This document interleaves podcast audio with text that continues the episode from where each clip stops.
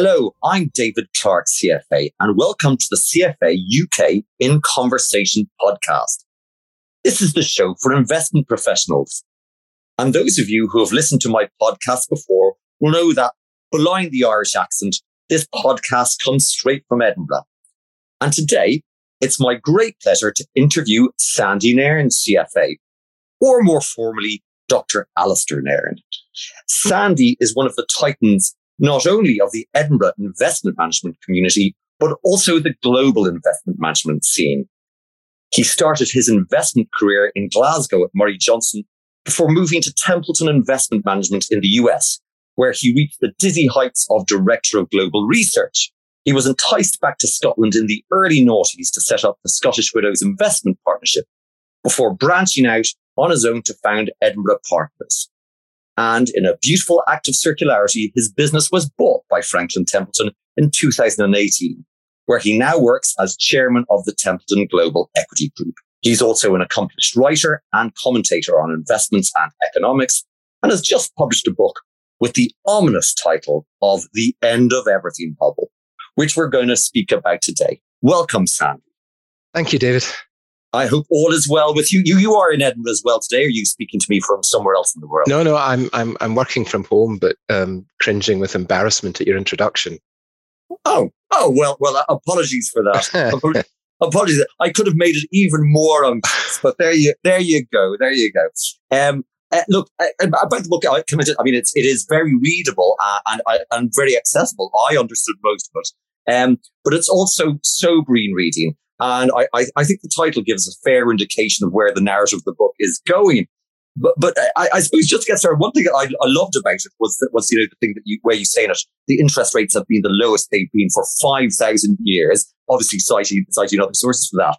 But I mean, it is, all your work is always history driven. Is that fair to say that you look to the past for a guide to the future? Well, it's not entirely history driven, but you ignore history at your peril. I mean, I think. I can't remember, is it Santayana's, you know, history doesn't repeat itself, but it rhymes. I mean, there's always lessons you can learn. So you never have a direct parallel. I don't think you can ever say this happened in history, therefore it will happen again. But you can look at the set of circumstances, and out of those, you can get an idea of the sorts of things that may happen, and in particular, the sorts of human behaviors that both cause them and then reverse them. And I suppose with that in mind, I think you one of the points that you make is that people and the markets and policymakers, there's this exuberance taking place, unfolding before our eyes, and you mentioned a kind of complacency, I think, amongst policymakers, but also amongst, you know, your colleagues across the investment management industry. Do you feel like a bit of a Cassandra? Do you think on this?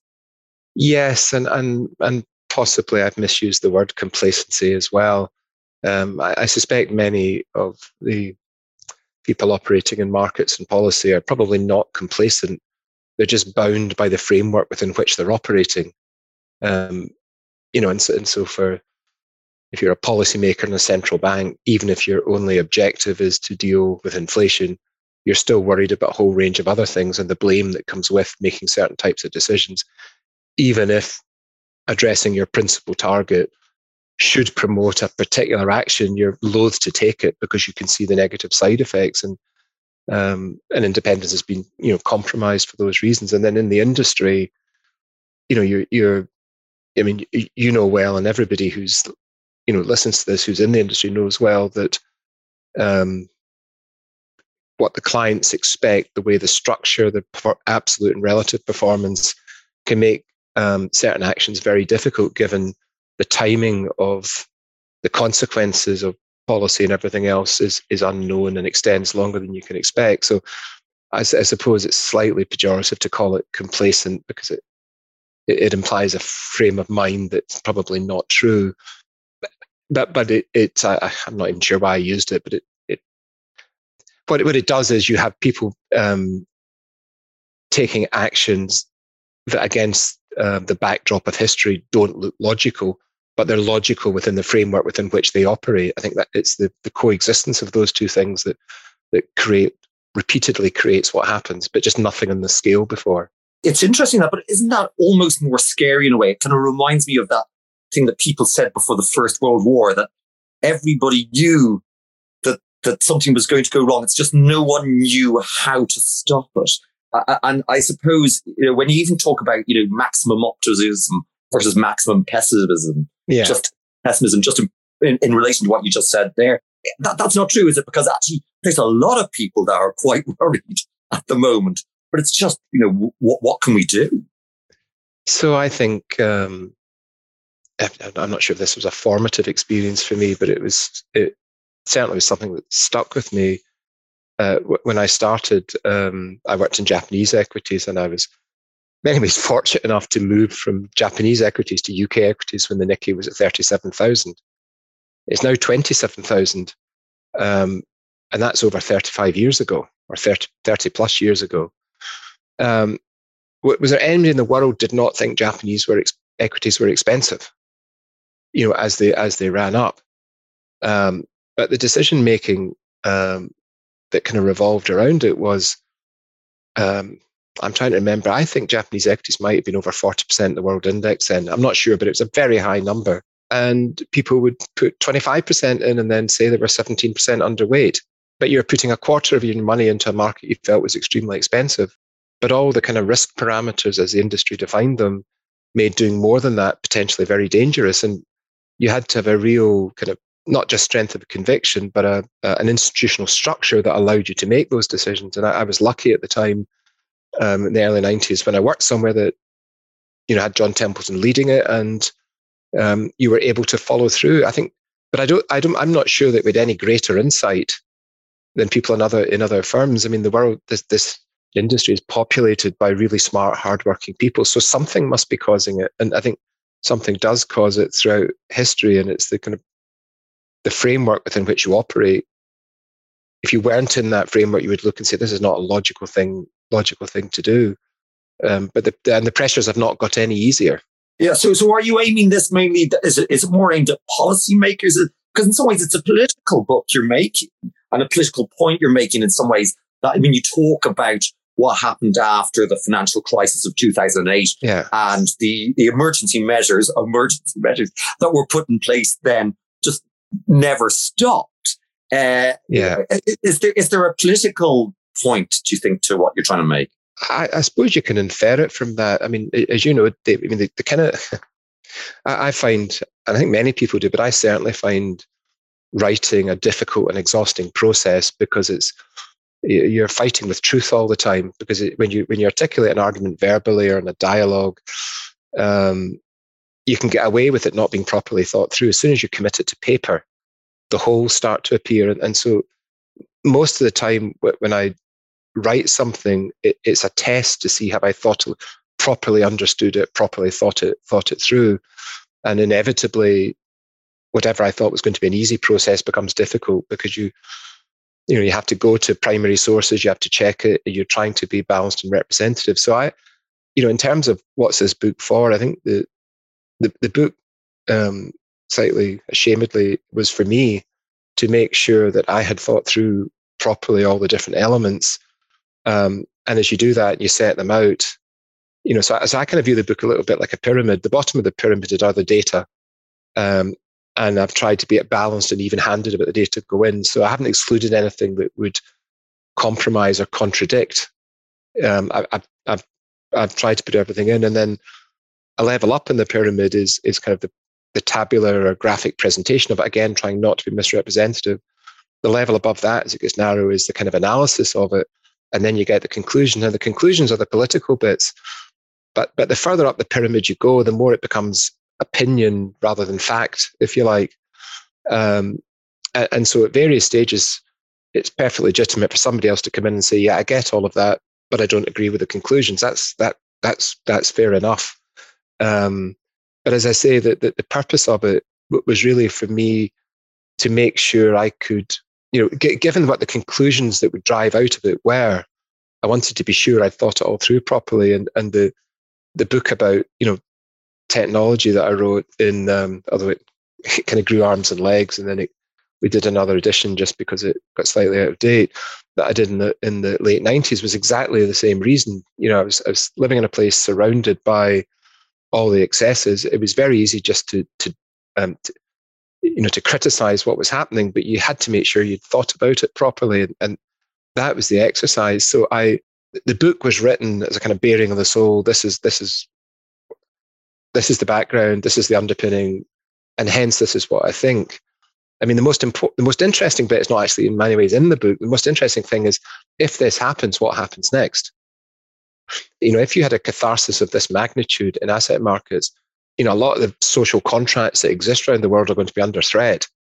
In many ways, if you accept the first bit, yes, you need to position your portfolio ready for it, but you also need to position for this new framework that's going to come, because the world is going to change. And so I kind of wrote the book, and then it was time to move on and think about the other stuff. Oh, well, I look forward to the next book as well. I presume it's about kind of like finding yourself hunkering down in an island in the Pacific and waiting out the next 100 years. But no, but that's actually, in some ways, it is very much, though, it's a fact-driven book. And, I speak as someone who studied logic at university. It is a very, very cogent argument that you make. Getting to the asset point of it. I mean, as I say, the title in some ways, gives away the conclusion, right? Yeah. Your point is generally that the most asset classes, if not all asset classes, are overvalued or uninvestable. Can you just talk us through some of that? I mean, the equities, you say, it could be, by historical standards, is there the 45% overvalued? Yeah, tell us a bit about that. Very rough numbers. Those are just working off historic metrics, which I don't think is unreasonable, but it's, there's not a huge precision in that. It's kind of orders of magnitude. I suppose, as I kind of think about it, that bit at the end about the valuations was just to say, look, what are we actually talking about here? And what we're talking about here is something we've never seen before. So I was asked a question in an internal research meeting about, the time when I was fortunate enough to spend working with John Templeton. And they said, well, Sir John could always find a cheap area somewhere. Would he not find something now? And my answer to that was, well, we've never had in history a period of interest rate suppression that's been so elongated and so widespread. So and if you step back and think about it, if you put the cost of money to zero or negative for almost in excess of a decade, and perhaps even longer, depending where you're looking. And when you go to the, just as an example, and I'm not picking on the Bank of England, because I think the policy was entirely appropriate when it started. But you can go to the Bank of England website now and Google within that, what's the purpose of QE? It explicitly says to push up asset prices. That's what it says. And in particular, to encourage risk taking. Well, if you have it for that long, that's what you've done. And why would you think that some asset classes wouldn't go up when you do that? So what's happened in my mind is absolutely entirely logical, and anticipated and explicitly stated by policymakers. The problem is, or not, maybe it's not a problem. I suspect had COVID not hit, it would have ended then. I think what we're seeing now would have been unfolding then. But the last leg up was caused by, I guess, the Federal Reserve balance sheet went from 4 trillion to 8 trillion. Having gone from 1 trillion to 2 trillion and 2 trillion to 4 trillion. So we just had that kind of final blow off. And again, with COVID, you could absolutely see legitimate reasons for policymakers to do it. The world economy ground to a halt. And so I'm not sort of throwing stones at anybody as much to say it doesn't really matter the motivations that got us here. We're here. The question is what happens next? And the book was a little bit about, is there a way out of this that doesn't involve something unpleasant happening in asset prices? And I couldn't find plausible productivity or growth numbers that could generate sufficient growth and profits to make that happen. So the answer was no, which kind of gave the somewhat flowery title. I had other titles in mind, but they probably wouldn't have been appropriate. Well, look, I mean, in some ways, you do come to a conclusion, and you come to advice with a small a, I suppose, for the final bit of it. Talking about capital preservation, and the tough choices, and you know, building up your liquidity and those kind of things. Yeah. I mean, you know, it does sound you know, quite a serious thing to do. But you know, tell us, I mean, you know, what should investors be doing then? Well, I guess sorry to do this, but it depends what kind of investor you actually are.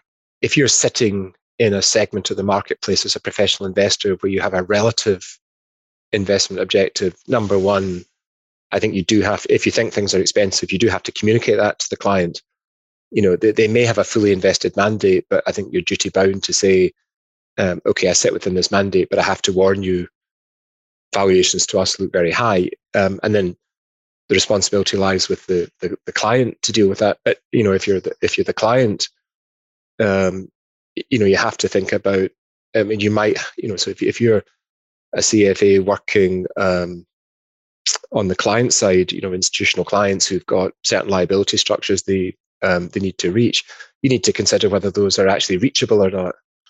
And the one route you probably should not go down is stretching all the investments up the risk curve to try and hit whatever the hurdle rate is. That hurdle rate, you know, it is possible at times hurdle rates are not achievable, and the attempt to achieve them is counterproductive. So you've got the client side, you've got the institutional manager, you've got the retail side, and the retail side equally, you know, your starting point is absolutely identical to the institutional. You have to communicate. You know, if you genuinely think everything's expensive, then I feel you're duty bound to tell the client that. They may say, well, that's fine. You know, the range, only the client can judge the balance of their assets. You've only got a portion of them, so they can make that decision. But you must tell them if that's the case. And then within that, within those boundaries and the constraints in investment policy, you manage to the best of your ability. And if, you know, in my case, there is a closed-end investment trust run. We went to the shareholders to get the investment policy changed to allow us greater latitude to try and preserve the capital, because within the policy we had, I didn't feel it was possible, because it wasn't, in my mind, it is an everything bubble, whereas when the closed-end vehicle was set up, we put in enough latitude to cover ourselves in difficult periods, but we never envisaged something like this happening. Well, I mean, I suppose isn't that an encouraging thing? Because in some ways, it brings us back very much to the profession as such. And you know, the investment management community is run by professionals who need to tell the people that are the clients the way it is. It's not about selling them stuff, and I think that's an important thing for you. Well, I it's where you start from. It's not my money; it's their money, and you have explicit and implicit contract that you should share your views with them. But you also need to be slightly cautionary, because in the sense of how strongly you put your views, because you're just one person, and it's. And as I say, that pyramid goes from facts to compilation, tabular, compilation of data, analysis of data, and then the conclusions you draw from it. And you would be it would be remiss to think that what you say is absolutely going to happen, because history tells us we're all fallible. But there are times when some things are just much clearer than others. So. The Asian crisis was pretty clear. The TMT bubble was pretty clear. The global financial crisis less so, because a lot of it was hidden. Although the overvaluation piece, the potential fracturing of the financial system and the implosion wasn't as clear as everybody makes out afterwards, because it was deliberately hidden off balance sheets and financial institutions. But this one seems to be pretty clear. So that's why, there's the book and why I'm pretty unequivocal, because I can't see a way out. I wish I could. I promise you, I'm an optimistic, but I think there'll be lots of interesting things come out of it. I'm not a perennial Cassandra, I don't think. Okay. Well, I mean, just on the clarity that you mentioned there, that this is so clear. This was written and published 3 months ago. Since then, and particularly in January, things have come back a bit. I mean, you talk in the book, I think, about whether something suddenly is going to precipitate this, or I mean, do you think that maybe this is the start? Oh, I don't know. I mean, I personally think it is, but I suffer from all the behavioural characteristics of somebody who's always looking for the fissures to appear, but because I have a fairly strong view about it. So, and one of the things we know is that you just can't predict the timing of movements, even if you can predict what will happen eventually. I think it is, but I'm not the right person to ask about that. But what I do think is that whilst recognizing it would be lovely to get the exact timing right, that shouldn't drive what you say or do, because the incremental gains, the kind of picking up pennies in front of the steamroller, if you accept this view, is just not worth the risk. What is important and interesting, though, is that how the path of this and the interpretation will evolve in the coming 12 and 24 months. Because my kind of analogy, as somebody asked me the other day about it, was like because they were asking, we were all sort of obsessed with catalysts or triggers, but my kind of this visual analogy is this sort of bandy-legged camel, completely laden, and it doesn't really matter what lands on the top of the camel. That's not what's important. It's the fact you've got this huge amount of debt, and its knees are bowed, and it has to take a step forward. So I don't really care what the feather that comes down and lands on it is, if that's the right analogy. There are some obvious things that if they happen, the market could not go over. If Russia invaded the Ukraine, it's hard for me to see it's not a zero probability. It may not be 50%, but I think it's more than the market's discounting. I think the inflationary issue, yes, a lot of it is bottlenecks. I mean, arithmetically, one can figure out inflation pretty easily for the next couple of years, but I don't think it's 1% or 1.5%. Maybe maybe it's 2.5%. Who knows? But historically, you'd expect at least a 1% real yield. So there's a doubling of bond yields for you right away. I don't think the equity market can sustain it. And obviously, arithmetically, the bond market gets pretty badly hit. You know that credit yield spreads are incredibly narrow and that a lot of risks probably haven't been priced properly. So not only do you get an uplift in yields, you get the spreads widening. I think we're seeing the fissures now, but you could just as easily see another 10 or 50% back on markets before it happens. I really don't know. It depends what the central banks do, and it depends on the kind of intangible confidence levels. But I think there's probably been enough frights for some investors who've been very heavily exposed to things that have been hit the most. Because although the broad indices are not down much, there are pockets of the market are actually down quite a lot. And so I could see people just gently saying, I think I'll just take a bit out of this and a bit out of that, and assets are priced at the margin.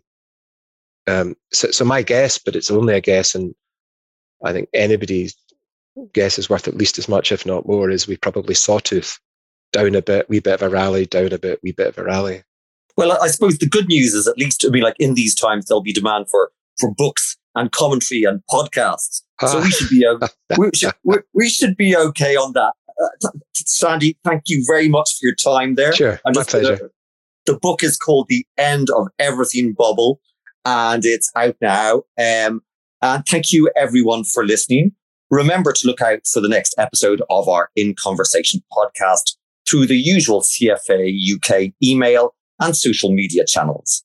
You can also subscribe so that you won't miss an episode through CFA UK's SoundCloud channel or Apple Podcasts. And for more information, go to cfauk.org/podcast.